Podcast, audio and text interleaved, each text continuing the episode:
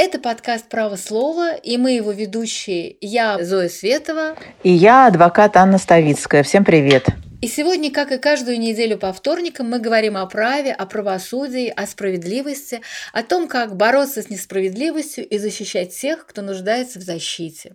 Я ненавижу адвокатов, подсудимых, правозащитников, сочувствующую публику, жен, мужей и вышедших из тюрьмы олигархов больше всего, а также их приспешников. Да, детей я еще ненавижу, да, я забыла. Извини, спасибо, что напомнила. Я поняла.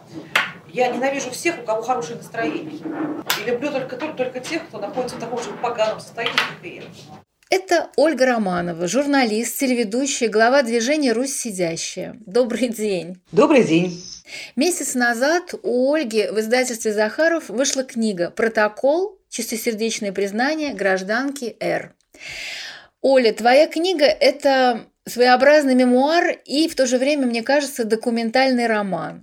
В этой книге отчетливо видно, что ты, как многие из нас, прожила несколько жизней. И, если ты позволишь, я условно разделила бы эти жизни на три части. Первая жизнь – это жизнь известной телеведущей, звезды, работающей на двух каналах, на Третьем канале и на РЕН-ТВ. Вторая – это жизнь жены заключенного, которого ты всеми силами старалась вытащить из тюрьмы, и тебе это удалось. И третье – это жизнь пятидесятилетней женщины, которую предал вот этот самый любимый человек, которого ты вытащила из тюрьмы, и тебе предстоит начинать жизнь заново. Я бы хотела тебя спросить, какая из этих жизней самая важная для тебя? Я думаю, что впереди еще шесть жизней, как у кошки. Я все время на это рассчитываю. Самая важная часть, конечно, конечно, тюремная. Безусловно, потому что э, эта часть определила и всю мою жизнь, и дальнейшую. И э, так получилось, что это повлияло на жизнь довольно многих людей, э, в отличие от жизни телеведущей, которая, конечно, там, может влиять там, на какие-то умы, может не влиять, но э, это все все-таки гораздо менее серьезное влияние. Конечно, тюрьма. Конечно, тюрьма определила. И, наверное, не только мою жизнь, но меня саму. Я надеюсь, этой частью не расстаться, конечно, оставить эту часть всегда при себе. А вот я хотела процитировать, как ты описываешь вот эту свою вторую жизнь, которая привела тебя к тюрьме, но не в том смысле, что ты оказалась в тюрьме, а что тюрьма стала частью твоей жизни. Ты пишешь о том, что ты вышла замуж за богатого человека Алексея Козлова, и ты пишешь: «Но самое противное оказалось, что надо попадать в стандарт, что мне нужны часы не хуже, чем у жены Михаила Ивановича, что нужно ездить в Куршавель, когда мне хочется в Вологду, ужинать в омерзительных ресторациях, когда хочется сала с картошкой, и ходить в гости и пытаться поддерживать разговоры черт знает о чем, а хочется дать в глаз. Я растолстела, одичала и загрустила по-крупному. Надо было что-то делать, но судьба оказалась ко мне благосклонна и сделала все, как обычно, за меня. Меньше чем через два года после нашей свадьбы завели уголовное дело, а в две тысячи восьмом Алексея арестовали. А дальше началась борьба за него, первый, второй суд, освобождение раньше срока». Понимаешь, это удивительная на самом деле история, и не случайно про вас сняли кино. И главное, что вот это кино «Освободите любовь», оно не только про вас, да, оно про ту организацию, про людей Руси сидящей, которую ты придумала. Я так понимаю, что это с подачи э, Иры Ясиной, да? Ведь кто придумал это название? Да, это Ира Ясина. Это Ира Ясина. Она сказала: что ж вы все называете, зечки, зечки. Мы как-то сами так все друг друга называли. Женская же организация, тюрьмы «Женское лицо». Давайте как-то назовемся. И это ее придумка, и ее название. Движение «Русь сидящая», которое ты придумала и создала, кажется, в две тысячи восьмом году, если я ничего не, да, не да, путаю. Да, да, в две тысячи восьмом. Вот. И эта «Русь сидящая», ее все знают, и она уже стала частью такой благотворительной и правозащитной жизни России. Все знают «Русь сидящая». Мне кажется, каждый человек, который так или иначе столкнулся с тюрьмой, о твоей организации и о тебе знает. И у меня такой вопрос – А скажи, что на сегодняшний день представляет организация «Русь сидящая», и насколько ты можешь руководить этой организацией издалека, потому как все уже знают, что ты уехала из России. На сегодняшний день это, в общем, я бы сказала, три организации. Это благотворительный фонд «Русь сидящая», у которого очень много проблем, арестована половина счетов, но мы, мы выжили. То есть мы, конечно, мы зарегистрировали еще один дополнительный фонд, то есть когда эту организацию прихлопнут, возникнет точно такая же, с тем же а названием. Почему, кстати, кстати, вот эти вот все счета заблокировали? Ну, вообще формально, формально по трудовому спору. Но трудовой спор, он такой, в общем, ни о чем. Увольнение, восстановление, снова увольнение человека, который, на наш взгляд, работал недобросовестно. Но э, уже почти год по трудовому спору арестованы счета решением суда, и мы ничего не можем с этим сделать. То есть это совершенно невероятно. И, конечно, ты как адвокат, как юрист, конечно, знаешь, что этого не может быть, но это есть. Мы не можем да, снять блокировку со счетов. Да. Там на этих счетах есть деньги, которые бы нам очень сильно пригодились бы, но абсолютно ничего не происходит. У нас сейчас подана апелляция, мы все время пишем в суд просьбу разрешить воспользоваться деньгами и заплатить заработную плату, например, сотрудникам, но ничего не происходит, пока выкручиваемся. То есть формально это все арестовано по трудовому спору, а по существу, что называется, издевательство. То есть просто была задача вашу организацию таким образом прикрыть. Я думаю, да, но пока выживаю. Вторая организация – это общественное движение «Русь сидящая», для которого не нужно никакой юридической формы. Это волонтерское движение скорее, нежели какое-то другое. Волонтеры, мы стараемся вовлекать как можно больше людей в эмпатическую историю, в помощь людям. И третья история развивается прямо сейчас. Это история такая журналистская, уже берлинская. Мы зарегистрировали здесь в Берлине компанию My Russian Rights, и это YouTube-канал, в котором мы стараемся рассказывать о проблемах защиты прав человека, историю людей, которые столкнулись с несправедливостью и в России, и вот сейчас мы очень много занимаемся Белоруссией, естественно. Руководить этим всем довольно просто, потому что у меня все-таки есть очень хороший опыт работы в виртуальных редакциях. Прежде всего, это был «Слон» в две тысячи восьмом-две тысячи девятом году. Мы создали первую в России виртуальную редакцию. Работали без офиса, работали тогда по скайпу, тогда не было ни Фейсбука, ничего. Сейчас в пандемии мы уже все привыкли работать на удаленке. И так, собственно, все и работаем. Единственное, что, конечно, важно, что любые финансовые операции проходят через меня, то есть через мою электронную подпись, поэтому э, здесь я спокойна. А вот ты сказала, что сейчас э, третья история, да, это вот твоя телекомпания э, «Мыр» по-русски, да, о правах человека. А я вспоминаю две тысячи двенадцатый год, такое странное телевидение эс о тэ вэ, в прямом эфире которого выходили собрания «Руси сидящей». Я помню э, одно из первых собраний в две тысячи двенадцатом году, и там со- собрались люди, которые входили в общественное движение «Русь сидящая». На самом деле это те люди, у которых мужья, сыновья, дочери сидели в тюрьмах и в колониях, и, и ты давала каждому слово, чтобы каждый рассказывал свою историю. И кроме того, там еще были друзья «Руси сидящей», и я помню, что там была Лиза Глинка. И сейчас, когда снят фильм про Лизу Глинку, и опять ее вспоминают, мне кажется, очень важно услышать слышать то, что она говорила о себе и о создании этого движения «Русь сидящая». Вы извините, я только что с вокзала. Вот я хочу ко всем женщинам и близким заключенных, которые собрались здесь и которые своих заключенных не бросили, сказать спасибо, потому что вот я только сейчас вернулась с места, где я покормила сто пятьдесят бывших освобожденных, которые, от которых отказались жены, мамы, родственники и сестры. сто пятьдесят человек. И вот я вижу, сколько вас здесь, это вот ровно столько заключенных не придут ко мне на помойку. Расскажи, вот, а что были у тебя за отношения с Лизой Глинкой, почему она так радовалась созданию твоего фонда? С Лизой Глинкой мы очень хорошо э, дружили и вместе э, ходили, собственно, и ездили на Павелецкий вокзал. Это был период, когда она э, на вокзале оказывала помощь, раздавала продукты. И э, я видела, как она э, там оказывает какую-то первую помощь людям. У нас же, в общем, с ней такой пересекающийся контингент. Извините меня за это абсолютно бюрократическое выражение.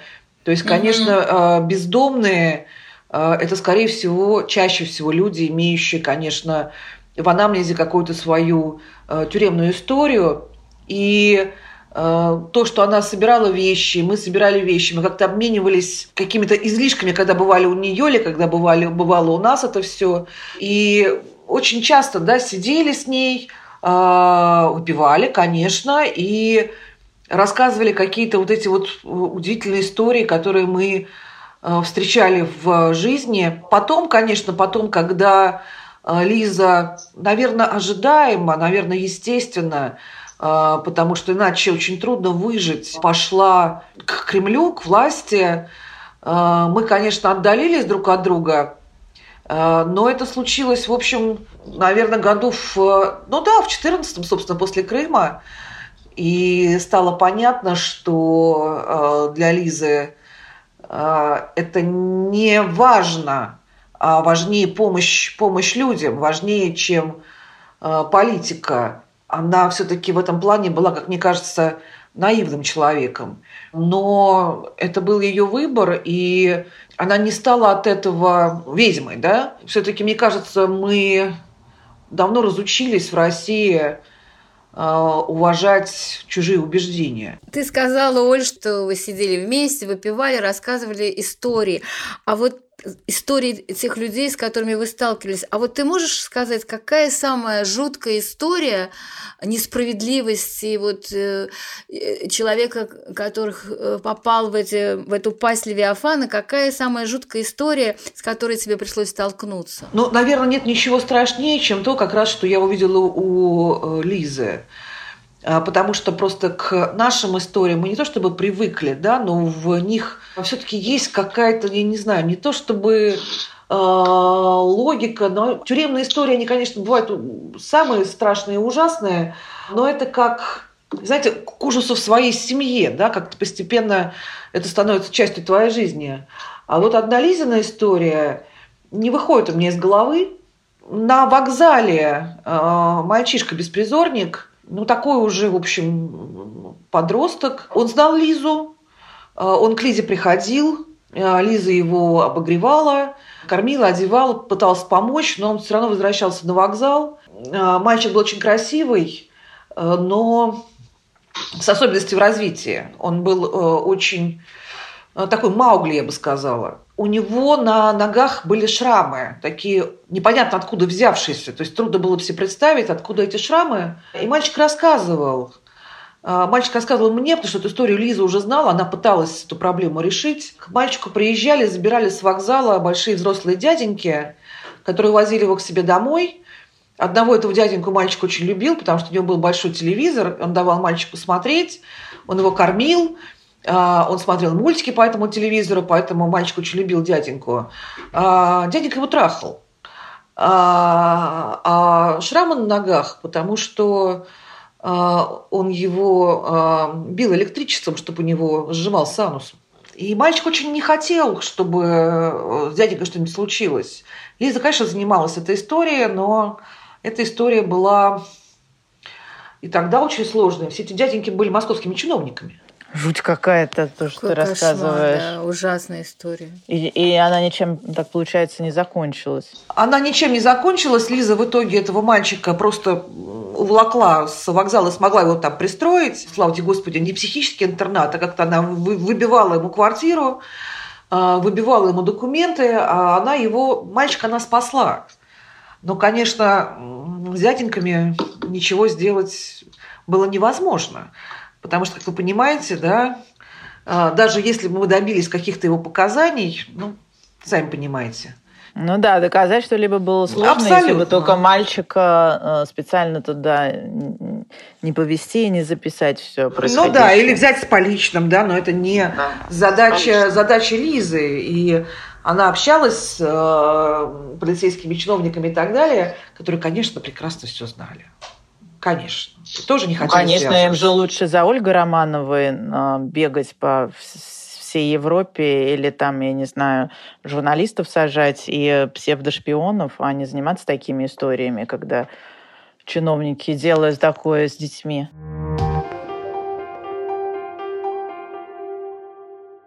Ну, ты, Оля, рассказала жуткую, конечно, историю, но при этом все-таки хочется спросить, а была какая-то такая история, которая счастливо закончилась и которая тебе запомнилась? Ну, вы знаете, хорошо, что счастливых историй много, и, вы знаете, я люблю проводить отпуска в счастье, и вот мы сейчас с вами разговариваем, и потом я встану и сяду в самолет, благо это еще так в Европе еще это можно сделать вполне нормально, и полечу в Турцию к семье Рощиных, Олег и Юлия Рощина, которым Ой, с которых, в общем, началось счастье. Да, это все. Одна из первых историй Руси сидящих. Олег Рощин, мелкий очень предприниматель, которому дали двадцать два года строгого режима по статье контрабанда. Тогда она не была декриминализирована, как сейчас.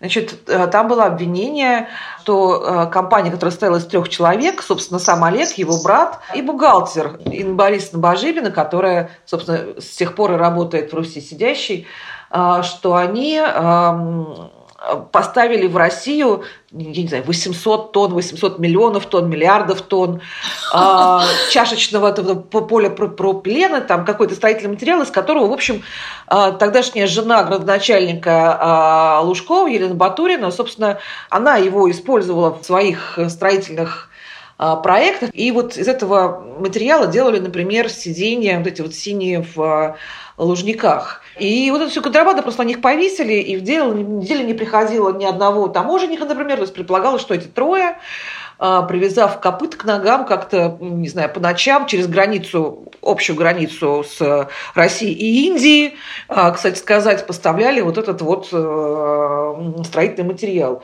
И до сих пор это как-то, наверное, самый большой срок, который я припомню по экономическим преступлениям. Да, это очень много. А в итоге сколько он отсидел? В итоге он отсидел три года. Ида Борисовна, соответственно, бухгалтер, отсидела, отсидела полтора года. И тут статью декриминализировали. Их просто пасть разжала, сказал, гуляйте. Сначала вот вам двадцать два года, а потом гуляйте. А потом выяснилось, что, что товарная контрабанда не уголовное преступление. Мило было, очень мило. И, конечно, семья решила не задерживаться и уехала в Турцию. Когда посадили Олега, у них было четверо детей. Олег вышел, через девять месяцев родилась девочка Вероника. И вот я ее не видела, собственно, с момента рождения. И вот сейчас поеду с инспекцией. Ну, конечно, понятно, не с инспекцией, я пойду в любовь. Я пойду в семью, и таких историй, слава богу, много. Ну, это отличная история, да, это очень приятно. Я очень часто встречаю эти счастливые семьи. Наверняка Зоя помнит, конечно, Сашу Гольдмана, одного из первых сидельцев по делу ЮКОСа, который работал в управлении э, делами, и там, не знаю, там, был ответственным за поставку скрепок. Да-да-да, я помню, конечно. Ему тоже дали лет восемь, дали ему больше, но он восемь отсидел, так потихонечку вышел. И вот сейчас я, например, вижу, он мне присылает фотографии, как они с женой вот только что покорили Эльбрус. Немыслимой красоты фотографии, счастливые люди, которые тоже прошли через это все. А он, кстати говоря, вешался в Бутырке. Послушайте, жизнь прекрасна. Жизнь прекрасна. Слушай, я хочу вот сказать про Рощиных. Да, мне кажется, что это как раз такой пример, удивительный пример, когда совершенно было невозможно ему выйти из тюрьмы, да, невозможно было, потому что по его обвинениям его обязательно должны были посадить, но его жена Юля, которая своей любовью, да, своей вот этой настойчивостью пробивала просто стены. Мне кажется, что она э, до Бога достучалась, потому что каким-то чудом вот эту статью поменяли. В принципе, ты тоже, э, ты тоже так поступала, ты тоже билась за своего теперь уже бывшего мужа Козлова, но в какой-то момент, мне кажется, вот когда ты создала это движение, в какой-то момент тебе стало мало этой правозащиты, и ты, уже будучи в Координационном совете оппозиции и через как... выступая много раз на митингах, ты в какой-то момент решила, я не помню, какой это был год, ты скажешь, решила баллотироваться в Мосгордуму. Я помню, я сама даже собирала по своему подъезду среди друзей в нашем районе подписи за тебя. У меня недавно я нашла, знаешь, кучу открыток вот этих э, таких э, предвыборных с твоим портретом. Я не знаю даже теперь, куда их девать. Но мне всегда было интересно, и как-то я...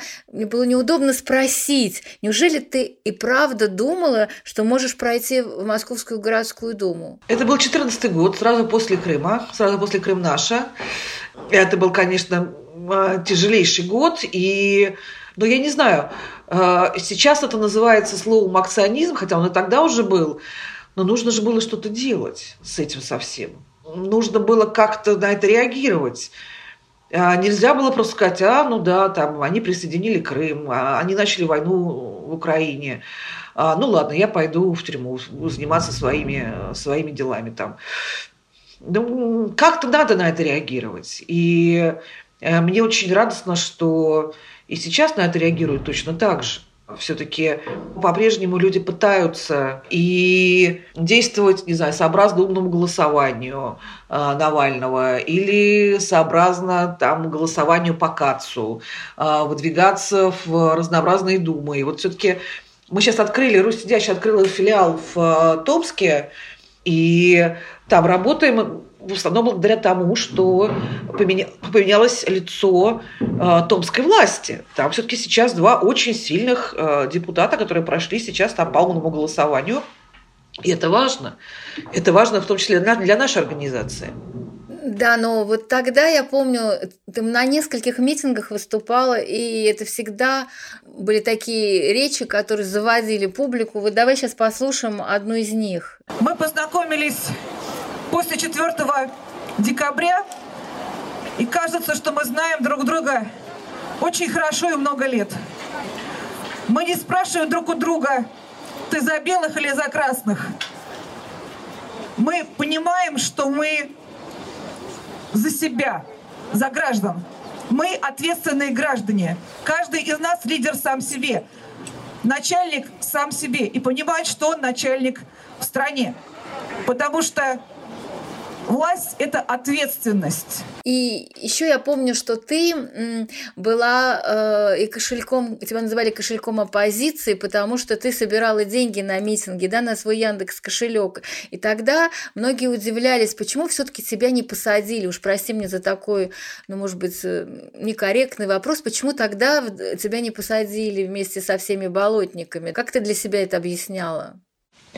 Ну, я думаю, ровно так же, как это объяснял себе и Навальный, и Борис Немцов. Они тогда выбрали стратегию, по которой, как мне кажется, идут до сих пор.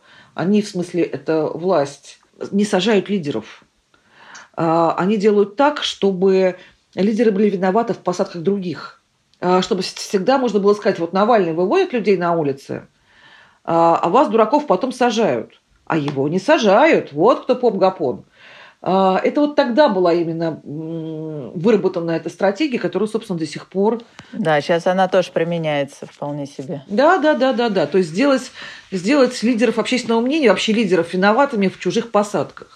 С помощью судебной системы. Да. Я, кстати, вот хотела у тебя спросить, потому как у нас все-таки наш подкаст называется «Право слова», и мы говорим очень много о судах, судебной системе, и ты, конечно же, с нашей судебной системой сталкивалась не понаслышке и постоянно с ней сталкиваешься. А ты вот можешь нарисовать образ нашего судьи? Вот как ты себе видишь российского судью? И почему он такой, как тебе кажется? Конечно, конечно, судьи. Судьи, конечно, судьи все очень разные, с разной биографией, очень много выходцев из прокурорской среды, из следователей, но все-таки, мне кажется, все-таки сейчас судья, если брать обобщенный образ, то судья – это, конечно, усталая женщина, усталая женщина, чья биография началась сразу после школы, когда она пошла учиться в заочный или вечерний юридический вуз и работала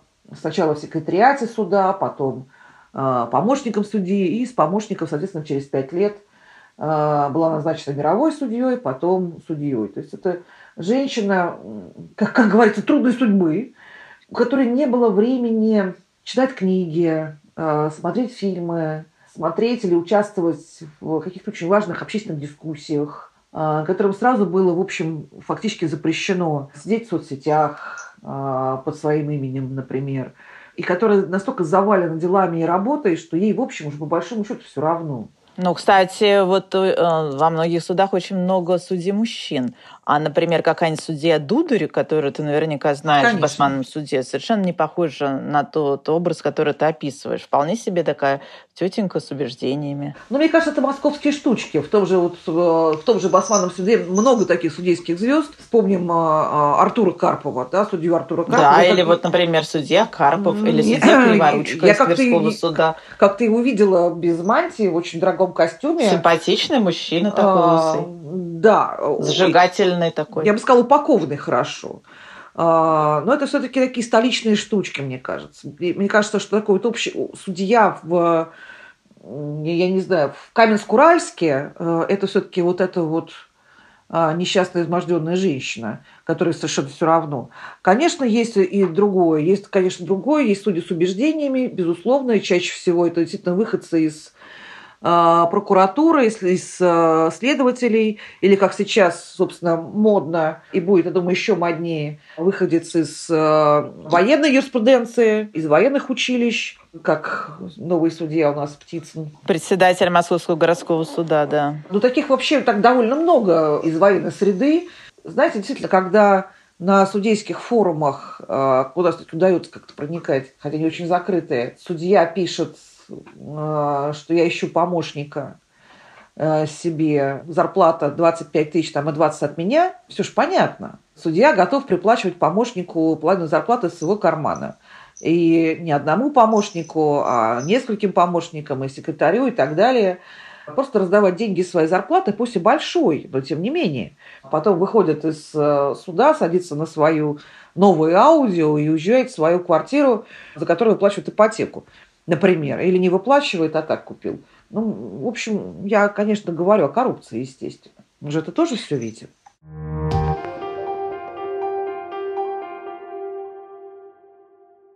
Оля, скажи, вот ты в одном из интервью, даже не в одном, а в нескольких, ты говорила о том, что хотела бы быть начальником ФСИН. Вот мы сейчас говорили о судьях. Прям как в театре «Док» у нас, когда мы пришли к власти. Ты ну, уполномоченный, да. Оля. А я посмотрю, во-первых, СИН. Кем подписан указ. Кем подписан указ? Ну, хорошим каким-то президентом. Не будем называть их, его имя. Хороший президент, который хочет реальных перемен. Да. Да, потому что, конечно, нам нужна на это политическая воля. Естественно, на перемен без политической воли ничего не выйдет. То первые два, два шага, они, в общем, понятны. Главный шаг, конечно, снять погоны. Это не должно быть силовое ведомство. Это должно быть ведомство не по исполнению наказаний, а по исправлению. Мне очень нравится скандинавская модель, которые считают, что в преступлении виноват не только, собственно, осужденный преступник, но, собственно, общество и государство, семья и школа, что называется, не досмотрели. И исправлять поэтому нужно тоже всем миром. И, конечно, конечно, везде, практически везде, в, нормальных, в нормальной ситуации, конечно, пенитенциарная система – это гражданская структура, где как раз занимаются исправлением э, ошибок. Прежде всего, конечно, психологи, учителя, э, инженеры, мастера и так далее, и так далее. А вторая вещь, мне кажется, очень важная для России – это отдать второй ключ от тюрьмы местной власти. Э, когда сейчас говорят избитую фразу, что э, все государство в государстве – это действительно так, потому что местная власть, губернатор, он никак не может влиять на то, что происходит у него в зоне. А при этом за уровень преступности отвечает он. и его полиция, и, собственно, финансирование дается на местную преступность. Я, собственно, почему об этом говорю? Потому что эти вещи связаны между собой. Человек выходит из тюрьмы без средств существования очень часто, без работы, часто без семьи, без жилья. И он совершает преступление практически сразу же, потому что у него другого выхода нет, он в конце концов есть хочет. Ему холодно, он залезет на чужую дачу, он там сворует шубу, шапку и банку варенья. И снова сядет в тюрьму там, на третий раз. Все это совершенно понятно. И губернатор не может повлиять на то, что происходит с человеком в тюрьме, на профессию, которую получает там человек. И какая-то местная власть понимает, что им требуются, не знаю, водители троллейбусов, портные и штукатуры. А в тюрьме учат на автомеханика, маляра там, и повара. Специальности, которые здесь не востребованы в регионе. И потом, конечно, местная власть заинтересована в том, чтобы у человека сохранялось жилье, и в том, чтобы сохранялась семья, потому что он вернется в семью. И местная власть вполне в состоянии повлиять на, на это, да, помочь семье, там, не доехать до тюрьмы, там, дорога, магазин и так далее, и так далее. Потому что проще сохранить семью, чем потом э, заниматься проблемами жилья, уж тем более проблемами преступности. Поэтому, конечно же, второй ключ от тюрьмы должен быть в руках у местной власти. Э, тюрь, тюрьмы и зоны не должны быть э, подвешены в каком-то своем пространстве, не соприкасаясь никак с реальной жизнью. Да, это потрясающе, что ты говоришь, потому что именно э, этот тезис э, «отдать тюрьму народу» это был главный тезис замечательного, я считаю, великого правозащитника Валерия Абрамкина, который ровно об этом и говорил, ну, по-моему, уже пятнадцать, по крайней мере, или двадцать лет назад, отдать тюрьму народу. И это очень важно, передать управление местной власти, чтобы местная власть могла влиять э, на тюрьму, ну, СИЗО, колонии и на дальнейшую жизнь после После заключения. Это очень важная история. Да, и это важная история. И вот очень интересно, в твоей книге очень много рассказов про тюрьмы и про тюрьмы в разных других странах, про французскую, немецкую, украинскую. И какая, вот, на твой взгляд, из этих тюрем больше всего подходит, если так можно выразиться, для жизни заключенных? Кстати, сказать, что вот французская тюрьма, мы, собственно, попали туда благодаря Зое Световой, например, благодаря французскому посольству. Надо сказать, что одно время посольство в Москве возглавляла дама, которая вообще занималась пенитенциарной системой во Франции. То есть посол Франции был специалистом именно тюремным. Что касается тюрем, то, мне кажется, конечно, самая благоприятная система в Скандинавии. Я бы добавила бы Скандинавию, Финляндию и Голландию добавила бы туда. Но вот я живу в Германии, изучаю здесь немецкие тюрьмы. Даже в Германии нет столько денег, сколько есть у скандинавов. Они могут себе это позволить. Я даже вот слышала, это действительно так, что, например, если нет места, то, ну вот, Норвегия даже тебя, человека не сажает, несмотря на то, что его заключают под стражу, но если вот нет места, он дожидается этого места и только тогда идет в тюрьму. Ну, нет места, имеется в виду, чтобы у каждого заключенного был необходим метраж, где он может комфортно, что называется, отбывать свое наказание. Ну, это если не касается очень серьезных преступлений все-таки. Но я Оль. слышала, что по, по разным преступлениям. Ты слышала о таком? А, ну, более того, я тут сейчас всего этого свидетеля, потому что в Германии во время пандемии тюрьмы тоже закрылись. И суды старались давать наказания, не связанные с лишением свободы, по, по возможности, конечно, по не, не тяжким преступлениям. С тяжким, конечно, тюрьма раскрывает свои двери. И все-таки даже то наказание, которое было связано с лишением свободы, все-таки люди сидели, ждали своей очереди. А у нас все сейчас находятся чем, огромное количество в тюрьмах, и плевать всем на коронавирус. Ну да, ну потому что вы помните, как весной было столько петиций, открытых писем, и просили не брать людей под стражу, если у них не такие серьезные преступления, и можно применять залог или домашний арест, или подписку о невыезде, чтобы тюрьмы не забивать людьми, чтобы не было распространения ковида. Но наши власти совершенно на это не пошли, как и не пошли на амнистию.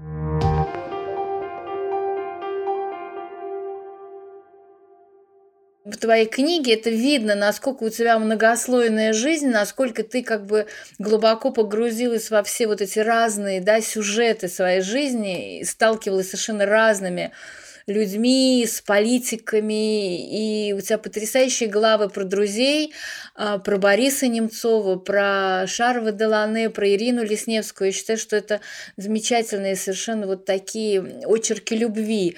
А я хотела еще тебя спросить про эмиграцию. Известно всем, что ты сейчас живешь в Берлине. Можешь сказать, почему ты все-таки уехала? Я уехала, зная твердо одну вещь, что когда приходят с обысками и с возбужденным уголовным делом, надо отползти на безопасное расстояние и там уже этим заниматься. Потому что когда тебя закрывают, в общем, заниматься этим сложнее. Гораздо сложнее. Все-таки надо на свободе решать все эти, все эти вопросы. Очень правильная, верная позиция, как адвокат, подтверждаю. Ну да. А во-вторых, совершенно понятно, что будет с организацией. Организация э, не закрылась бы. Все-таки там люди работают сильные. И я стараюсь делать ее не лидерской, а чтобы она после меня вполне себе сохранялась. Но все равно организация, совершенно понятно, набросит все и будет заниматься мной. А это зачем? Когда, в общем, у нее другая совсем функция, я сама себе позабочусь, а, в общем, давайте все-таки делать э, так, как то для, то, для чего мы, собственно, созданы. Э, но надо сказать, что это дело до сих пор то открывается, то закрывается. Э, и я последний раз вот в этом месяце там давала очередные объяснения. Э, поэтому лучше я пока здесь. Но у меня теперь несколько уголовных дел. То есть есть уголовное дело, и ты даешь как бы по удаленно объяснение или через адвокатов, правильно? Но его закрывают, открывают, да. То есть mm-hmm. это так бесконечно. То есть меня подвесили, и я прекрасно понимаю эту тактику, естественно. Mm-hmm. А это дело связано с, с организацией и с, якобы с каким-то мошенничеством, которое вы совершили после получения какого-то гранта. Да, у нас был грант Всемирного банка на чтение лекций, в том числе в местах лишения свободы, по финансовой грамотности. И вот, конечно, это была большая их ошибка к этому привязаться, но это, когда мы выполняли эту работу, было понятно, что они так сделают, поэтому мы обложились всем. И все написал, а Русь сидящая не читала лекции в зонах. Конечно, не читала. Русь сидящая заключала договора с различными людьми, которые имеют право это делать. Члены ОНК, между прочим, также сотрудники ВСИН, тоже в Нижегородской области, например, служащие епархии, которые имеют доступ э, к этому делу. То есть мы заключали договора с субподряда, естественно, с, с этими людьми, и они отчитывались перед нами, то есть полный отчет, э, фото, видео, почетная грамота, статья в газете. Ну и скажи теперь, что этого не было. Почетная грамота. Почетная грамота. У нас есть несколько почетных грамот за чтение ну, лекций. Это здорово. Да, да, конечно. Прости, я хочу сказать, что сидя, что сидя в тюрьме, конечно, тебе было бы гораздо сложнее.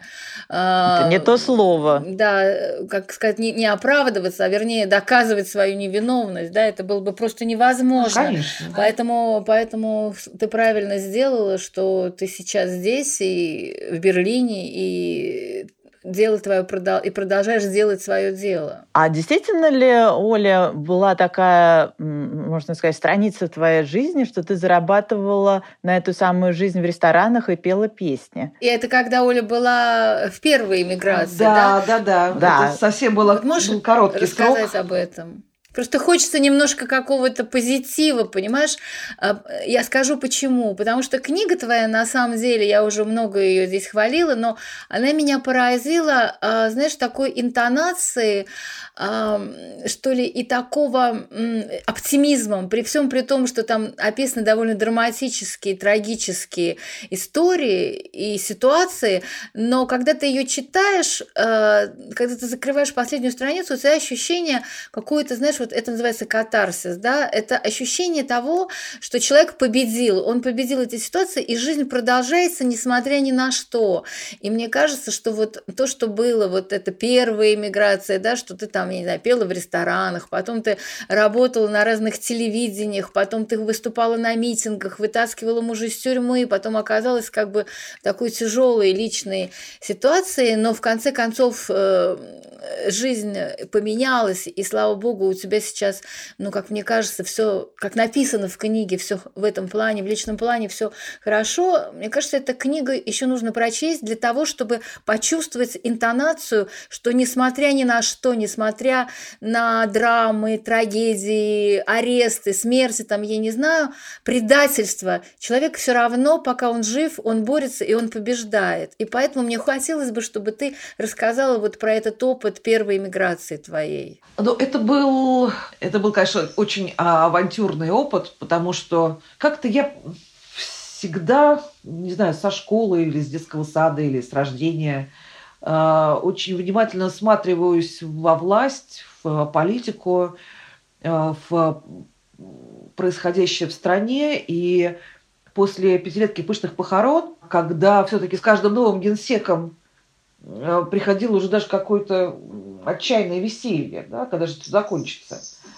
И когда вдруг выбрали Горбачева, Михаила Сергеевича, я посмотрела на год его рождения, господи, ему пятьдесят лет, то есть всю мою жизнь я буду жить в этой стране, где ничего не будет меняться, никогда и ничего. Я ему, кстати, сказать, это сказала в глаза не так давно, несколько лет назад, мы с ним оба были в наблюдательном совете «Новой газеты», я сказала: Михаил Сергеевич, я уехала от вас. Я от вас бежала, потому что я не могла себе представить, что я всю жизнь живу при вас. Он говорит: ну да, я до сих пор жив, а я мог бы быть генсеком прямо сейчас. Я говорю: да, вот я от этого и бежала, от вас, генсека. Вы бы были бы сейчас генсеком. Он говорит: вот, вот видишь, я не превратился в дракона. А, да, это совершенно верно. Я бежала от, от этого Горбачева, который должен был стать драконом.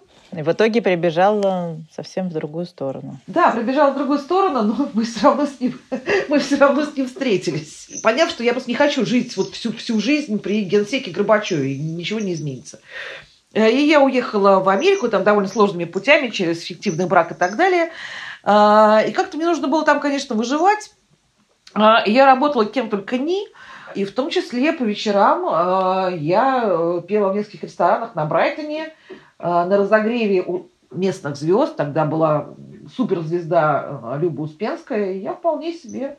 А что ты пела? Про пуговку пела? Про пуговку пела. У меня, но у меня, в принципе, кабацкий репертуар. Очень кабацкий. Я выучила все, все, что положено. Очень, очень страстно пела. Ну вот про пуговку мы как раз сейчас послушаем, потому что никаких других песен э, в твоем исполнении в интернете я не нашла. Когда пишет Ольга Романова песня, выходит какая-то певица Ольга Романова, но она нам совершенно не нужна, так что слушаем, как Романова поет про, про пуговку. Кстати, эту песню очень любила Людмила Алексеева, и на всех своих днях рождениях, юбилеях она просила, чтобы ее кто-то пел. А сейчас поешь ты. Четыре командира, четыре дня скакали, четыре дня скакали, забыв покой и сон. На пятый повстречали чужого человека и сразу окружили его со всех сторон. А пуговки-то нету у заднего кармана, и шиты не на Балтике широкие штаны, а в глубине кармана патроны от нагана и карта укреплений советской стороны. И, наконец, последний такой, ну, журналистский вопрос, который невозможно не задать, что ты уехала, потому что поняла, что лучше ты будешь на свободе продолжать свое дело и вообще жить, и бороться за все хорошее против всего плохого, нежели сидеть в тюрьме, потому что против тебя возбуждено одно дело или несколько уголовных дел. А что должно произойти, чтобы ты вернулась в Россию? Ну, я вообще при случае, при случае всегда стараюсь юркнуть, естественно, потому что, знаете, у меня здесь есть очень хороший молодой русский друг, Юра, ну, чуть-чуть за тридцать, и он сейчас в России, он любит приезжать в Россию, может приезжать, и присылает мне все время фотографии деталей. И вчера он мне прислал питерскую лавочку, на котором написано, на этой питерской лавочке, один скажет Путин, миллионы подхватят, уходи. И это просто вот надпись фломастером на питерской лавочке. Или какая-то деталь, какой-то гараж такой вот, знаете, какой-то купчинский или парголовский гараж, такой полузаброшенный или, или наоборот такого крепкого хозяина, где стоит какая-нибудь старая победа, которую он не открывал там лет тридцать последние. И на этом гараже большое сердце, и написано «Мурка». Ну, слушайте.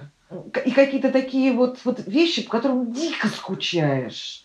Я как последний раз была в Москве и увидела, например, что мой дом, старый дом, замечательный, любимый, э, на Таганке, старый-старый, облицевали до второго этажа совершенно чудовищным полированным э, мрамором, прямо как магазин «Ереван» на Тульской, или как он называется, «Армения». В общем, совершенно стал чудовищного вида, и я вдруг, вдруг сразу же что-то вот ёкнуло, и туда я не хочу больше, мне очень больно смотреть на то, во что превращаются какие-то части моей жизни и моего любимого города. Но вот скучаешь по людям, по деталям, по тому, что все равно пробивается сквозь этот вот морок, сквозь эти все качели на Маяковской, сквозь эти все плиты пробивается, пробивается все равно жизнь. И, конечно, ты скучаешь очень по ней, по этим признакам жизни. Да, но я надеюсь, что мы обязательно увидимся. Да, и ты скоро все-таки вернешься. Да, и это был подкаст «Право слова», и мы говорили с Ольгой Романовой, мы говорили обо всем, о чем можно только говорить с Ольгой Романовой. У Оли вышла книга в издательстве «Захаров». Называется она «Протокол. Чистосердечное признание гражданки Р». Слушайте нас в Apple Podcast, Castbox, Яндекс.Музыке. Ставьте лайки и пишите комментарии. Вы совсем не пишете комментарии, и это очень жаль, потому что мы не знаем, что вам нравится в нашем подкасте, а что нет. На этом всем пока. Спасибо. Пока. Пока.